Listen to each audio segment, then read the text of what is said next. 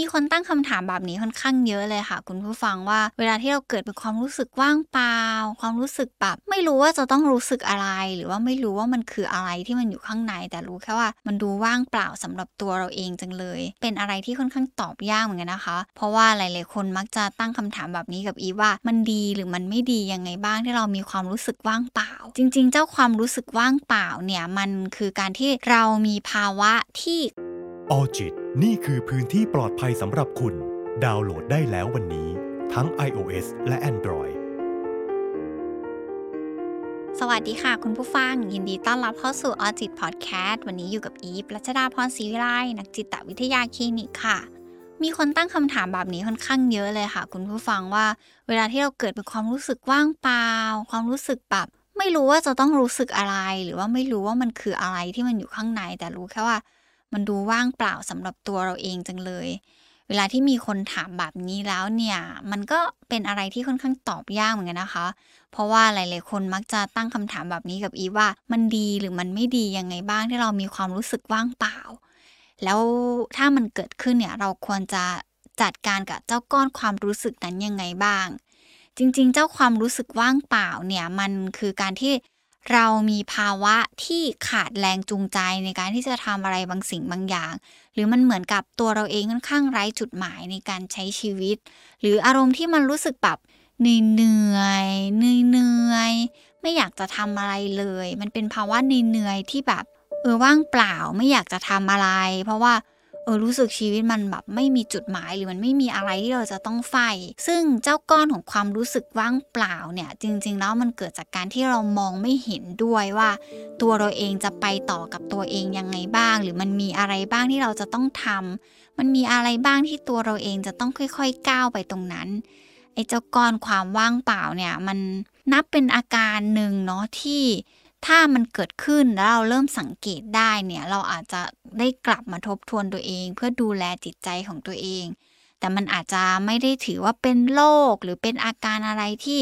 มันจะต้องเข้าสู่กระบวนการรักษาอย่างทันท่วงที บางทีมันอาจจะเป็นในเรื่องของความรู้สึกบางอย่างที่มันเกิดขึ้น แต่ถ้าถามว่าแล้วมันดีหรือมันไม่ดีมันเป็นคำถามที่อาจจะตอบยากนิดนึงเพราะว่า คำว่าดีของแต่ละคนก็อาจจะไม่เหมือนกันคำว่าไม่ดีของแต่ละคนก็อาจจะแตกต่างกันออกไป เพราะฉะนั้นคำถามนี้ตัวยูเองก็เลยมองว่ามันตอบยากเหมือนกัน แต่อยากให้มาสำรวจตัวเองดีกว่าค่ะ คุณผู้ฟังว่า ถ้าเมื่อไหร่ก็ตามที่เรารู้สึกว่า เออ ชีวิตมันว่างเปล่าจังเลย มันดูเหนื่อยจังเลย มันดูแบบไม่รู้เลย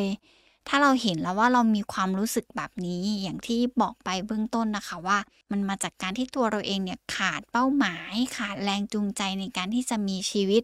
ในการทำบางสิ่งบางอย่าง เพราะฉะนั้นถ้าเราเห็นตัวเองว่ามันมีความรู้สึกแบบนั้นแล้ว เดี๋ยวเราจะค่อยๆมาจัดการ แล้วก็มาเรียนรู้วิธีการในการรับมือกับมันไปด้วยกัน อีกอย่างหนึ่งเลยค่ะ คุณผู้ฟังไอ้เจ้าก้อนแบบความแบบว่างเปล่า หรือไอ้ภาวะเหนื่อยไม่รู้ว่ามันเป็นนิดในทิศทางไหน หรือมันไม่รู้ว่ามันรู้สึกอะไร มันคิดอะไร มันเหมือนมันขาดเลี้ยวแรงมันแบบ ไม่มีแรงจะทำอะไรต่อนี้อะไรต่อไป แต่เพียงแค่ก็ไม่อยากทำก็แค่แบบ ไม่ได้เศร้า ก็ไม่ได้สุข แต่ไม่รู้จะทำอะไรอะไรเงี้ยเพราะยังมีความรู้สึกแบบนี้อยู่ มันก็เลยแบบงงๆกับตัวเองว่าจะต้องเริ่มต้นกับตัวเองยังไง ไอ้เจ้าก้อนความรู้สึกว่างเปล่าเนี่ย ถูกมองว่ามันเป็นเงื่อนไขเชิงลบนะคะ ซึ่งมันค่อนข้างเกี่ยวข้องกับคำศัพท์ที่ไม่ค่อยน่ารัก หรือมันไม่ค่อยดีเท่าไหร่เวลาที่เราพูดถึงความรู้สึกด้านลบอะเนาะแต่ว่าไอ้เจ้าก้อนของภาวะความว่างเปล่าเนี่ย จริงๆแล้วมันอาจจะเกิดจากการที่ตัวเราเองอาจจะยังนึกไม่ออกว่ามันคืออะไรในสิ่งที่เราจะต้องทำตรงนั้น ทีนี้เวลาที่เรามีเจ้าก้อนความรู้สึกของภาวะความว่างเปล่าแล้วเนี่ย บางทีเราอาจจะ ได้เป็นโอกาสในการที่ตัวเราเองจะได้มาเริ่มต้นในการเรียนรู้ที่จะรับมือกับมัน แล้วก็จัดการกับมัน พยายามทำกิจกรรมที่มันสนุกสนานหรือมันเป็นอะไรที่ท้าทายหรือเป็นการสร้างทักษะใหม่ ๆ กับตัวเราเอง แค่เราเริ่มต้นจากการที่เราตั้งเป้าหมายเล็กๆ ให้มันแบบไปถึงได้ เช่น การแบบลองเรียนภาษาเพิ่มไหม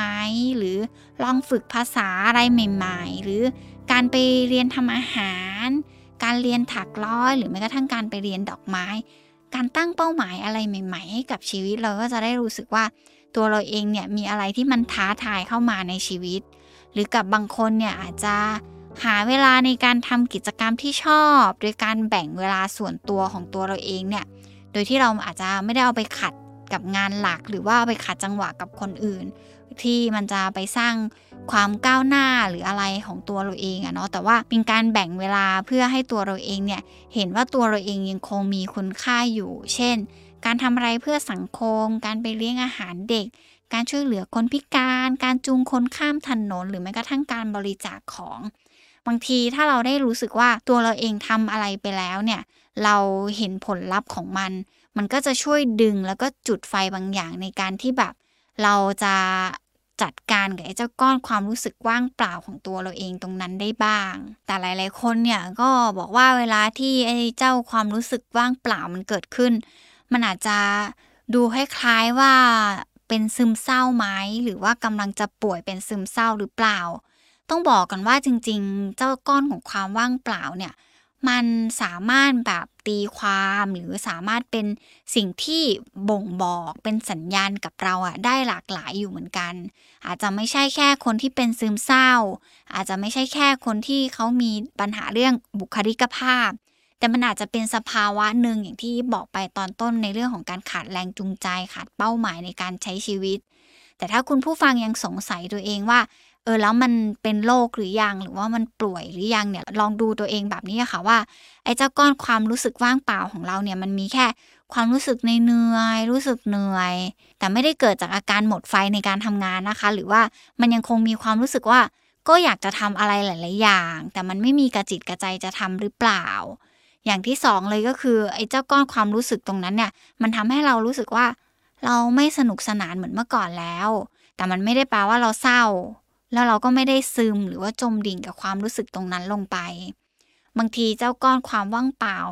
มันอาจจะทำให้เราเกิดเป็นความรู้สึกเคว้งเหมือนกับว่าชีวิตไม่มีจุดหมาย แต่มันไม่ถึงกับว่าเราหมดหวังหรือว่าเราหมดแรงบันดาลใจในการจะแบบทำตามความคาดหมายของตัวเอง หรือกับบางคนอาจจะมีแค่ลักษณะของการที่ทำงานหรือเรียนแล้วมันแบบไม่เต็มประสิทธิภาพที่มันควรจะเป็น แต่มันมันไม่ถึงกับว่าเราทำงานไม่ได้แล้ว หรือเราแบบเข้าเรียนไม่ได้แล้ว เรารู้สึกว่าไม่สามารถทำสิ่งต่างๆ ที่มันเป็นฟังก์ชันในชีวิตของตัวเองได้แล้ว แล้วถ้าเกิดสมมติว่าตัวเราเองเนี่ยเห็นแล้วว่าอ๋อ มันก็คงเป็นแค่ภาวะของความว่างเปล่าจากการที่ตัวเราเอง ขาดจุดหมายหรือขาดเป้าหมายในการใช้ชีวิตเนี่ย ก็ลองเอาวิธีการที่แนะนำไปเบื้องต้นเนี่ย ไปปรับใช้ดูนะคะ คุณผู้ฟังเพราะ เวลาที่เราได้เริ่มทำกิจกรรมอะไรใหม่ๆ หรือว่าทำกิจกรรมอะไรที่มันรู้สึกว่า เฮ้ยมันท้าทายกับตัวเองจังเลยบางทีมันก็จะสร้างความรู้สึกตื่นเต้น ใจพองหรือแม้กระทั่งความรู้สึกอะไรที่มันแปลกใหม่ที่เราไม่ได้สัมผัสกับมันมานานแล้ว หรือบางทีเนี่ยไอ้เจ้าก้อนของความว่างเปล่า มันอาจจะทำให้เราหลงลืม ความรู้สึกบางอย่างที่เราเคยมี เพราะฉะนั้นการกลับไปทำกิจกรรมอะไรที่มันดูตื่นเต้น ท้าทายหรือเป็นการเพิ่มทักษะอะไรใหม่ ๆ ให้กับตัวเอง มันก็จะดึงความรู้สึกเก่าๆกลับมารวมไปถึงสร้างประสบการณ์ใหม่ ๆ ให้กับตัวเองได้ด้วย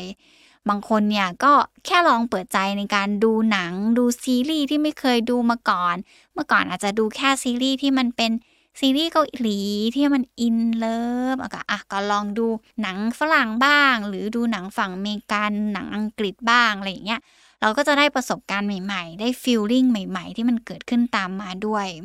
แต่สิ่งสำคัญเลยเนี่ย ถ้าเรารู้สึกว่าภาวะความว่างเปล่าตรงนั้นมันมาจากการที่เรา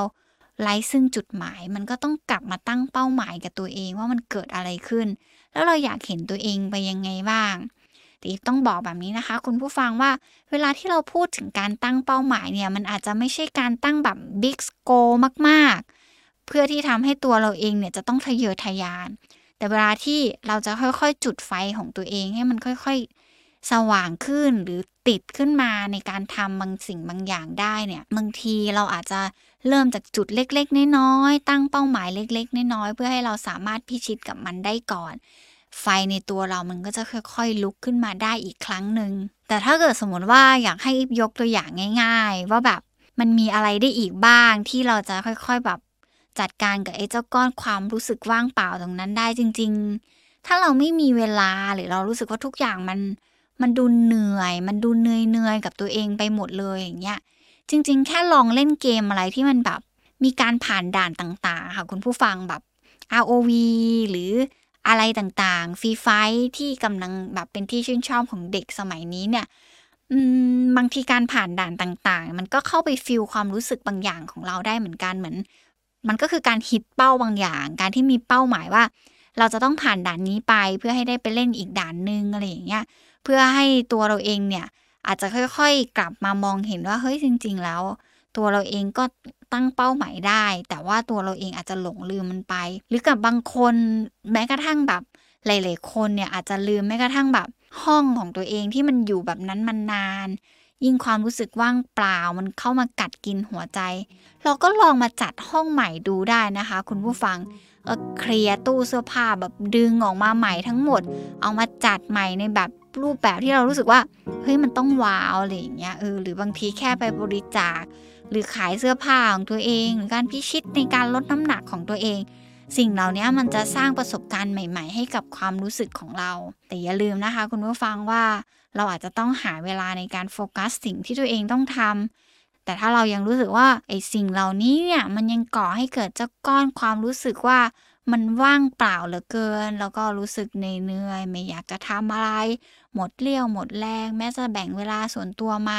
โฟกัสแล้วพยายามจัดเป้าหมายแล้ว แต่เราก็ยังรู้สึกว่ามันไม่ไหวที่จะแบบว่าดึงตัวเองออกมาจากตรงนั้น โดยเฉพาะคนที่ไม่สามารถระบุได้ว่า ไอ้เจ้าก้อนความรู้สึกว่างเปล่าของตัวเองเนี่ยมันเกิดจากอะไรกันแน่ แนะนำให้เข้าพบผู้เชี่ยวชาญ ไปพบจิตแพทย์หรือไปพบกับนักจิตวิทยาคลินิกนะคะ เพื่อตัวเราเองจะได้ทำความเข้าใจตัวเอง แล้วก็เรียนรู้ในการที่จะจัดการกับความรู้สึก